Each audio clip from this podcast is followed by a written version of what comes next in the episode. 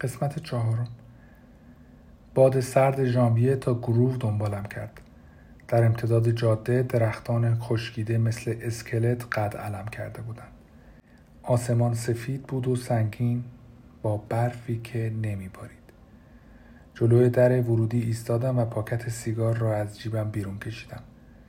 یک هفته می شد که نکشیده بودم. به خودم قول داده بودم این بار واقعا ترک کنم و داشتم همین کار را می کردم. یک نخ روشن کردم. حس بدی داشتم. روانپزشکها معتقدند اعتیاد به سیگار اعتیادی حل نشدنی است. اما در هر حال باید از آن رد شد. دلم نمی‌خواست در دود قدم بزنم. دو پک میکشیدم فرو می‌دادم و با هر قدم سعی می‌کردم خودم را آماده کنم. میلرزیدم اما نه از سرما بلکه از استراب. مردد بودم. مشاور برادمور شک نداشت که کارم اشتباه بود. گفت که از زمان ورودم به برادمور سابقه قابل قبولی به دست آورده بودم و نباید خرابش می‌کردم. همچین دل خوشی از گروپ و به خصوص پروفسور دیومدس نداشت. اون مرد پایبندی نیست. توی گروه ها و حزبای مختلفی از جمله فولکس کار کرده. بعد یه جور اجتماعات معالجاتی عجیب رو توی هرفورد شایر راه انداخته که به هیچ دردی نخورده و اینجور معالجات این روزا لحظه مکس کرد بعد با صدای آرامتر گفت نمی‌خوام بترسونم تو اما شکایات دلخراش متعددی از اون مرکز به گوشم رسیده شیش ماه کارت رو از دست میدی. مطمئنی نظرت عوض نمیشه؟ با خودم فکر کردم و با گستاخی گفتم کاملا مطمئنم. سری تکان داد. به نظر من یه خودکشی شغلیه ولی اگه تصمیمت رو گرفتی درباره آلیسیا برانسون چیزی نگفتم. از اینکه خواستم فقط مواجه شدن با اوست. شاید راهی بود تا مشاور قانع شود. ممکن بود در آخر کتابی چیزی بنویسم ولی پیش خودم می‌دانستم که شانس زیادی ندارم. مشاور پافشاری می‌کرد که کارم اشتباه است. شاید هم درست می‌گفت. به زودی مشخص می‌شد. سیگارم را خاموش کردم. ترسم را خوردم و رفتم داخل. گروو در قدیمی ترین بخش بیمارستان اجوار قرار داشت. ساختمان اصلی آجرهای سرخی به سبک ویکتوریان داشت و مدت زیادی به بدنامی سر زبانها افتاده بود. گروه در قلب این ساختمان جا گرفته بود و تنها روزنه ساکنان خطرناک آن ردیفی از دوربین های مداربسته بود که بیماران برایشان پرنده هایی برای شکار بودند. در سالن انتظار همه چیز صمیمی و راحت بود. های بزرگ آبی رنگ و همینطور نقاشی های خام و بچگانه بیمارها که به دیوارها آویزان بود. بیشتر شبیه یک مهد کودک بود تا واحد محافظت شده روانپزشکی. مردی قد بلند جلویم ظاهر شد. لبخند مرموزی زد و دستش را طرفم دراز کرد. خودش را یوری سرپرستار بخش معرفی کرد. به گروه خوش اومدین. شرمنده که کسی دیگه ای برای خوش آمدگویی نیومده. فقط منم. یوری مردی خوش چهره و چهارشانه بود و به نظر سی و چند ساله می رسید. موی تیره داشت و طرحی از قوم و محلش را روی گردنش خالکوبی کرده بود که از اطراف یقش دیده می‌شد.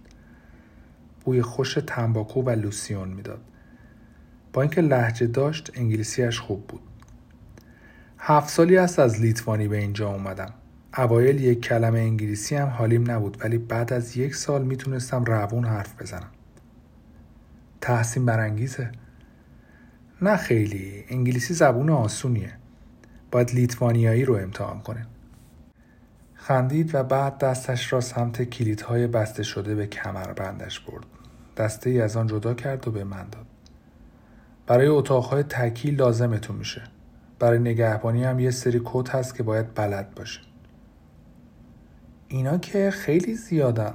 توی برادمور کلیدام خیلی کمتر بودن. بله اخیرا با اضافه شدن استفانی امنیت اینجا رو کمی افزایش دادیم استفانی کیه؟ یوری جوابی نداد و اشاره کرد به زنی که از پشت پیشخان پیدایش شد اهل کارایی بود چهل و چند ساله با موهایی که کوتاه بلند چیده شده بود استفانی کلارک هستم مدیر گروه. دستش را فشردم. لبخندی تصنعی تحویلم داد و فهمیدم نسبت به یوری اخلاق خشک و جدی تری دارد. به عنوان مدیر امنیت اینجا اولویت منه. هم امنیت بیماران و هم پرسنل. اگه شما در امان نباشین پس بیمارتون هم نیست. دستگاه کوچکی را در دستم گذاشت. دستگاه اختار حمله. این رو همیشه همراهتون نگر دارین و توی دفترتون جا نذارین. جلوی خودم را گرفتم تا نگویم چشم سرکار خانم. و چقدر هم خوب شد که نگفتم. از پیش محافظ ها هم که رد می شدم به همین روش عمل کردم. سعی داشتم مقاومتی نکنم. پس با لبخند گفتم از ملاقات با شما خوشحال شدم استفانی.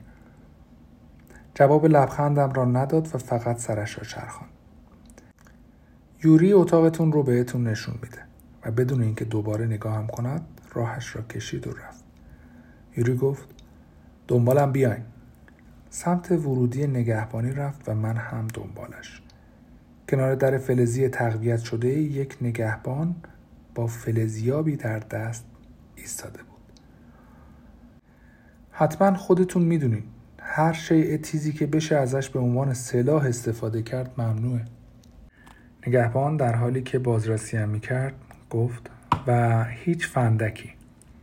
بعد نگاهی تهمت آمیز انداخت و فندکم را از جیبم بیرون آورد. ببخشید یادم رفت. همراه هم آوردمش. یوری اشاره کرد دنبالش بروم. دفتر رو نشونتون میدن. همه توی سالن اجتماعات جمع شدن. برای همین اینقدر اینجا ساکته. می‌تونم بهشون ملحق بشم؟ تعجب کرد.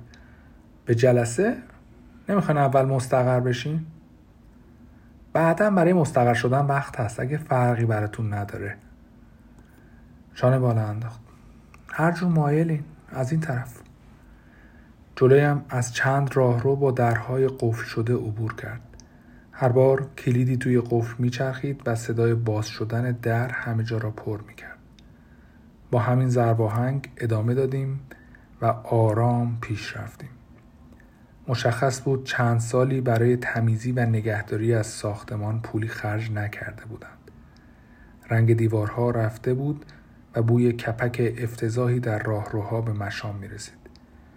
یوری پشت یک در بسته ایستاد و سرش را به طرف آن تکان داد. این داخل هستند بفرمایید. ممنون. کمی فکر کردم.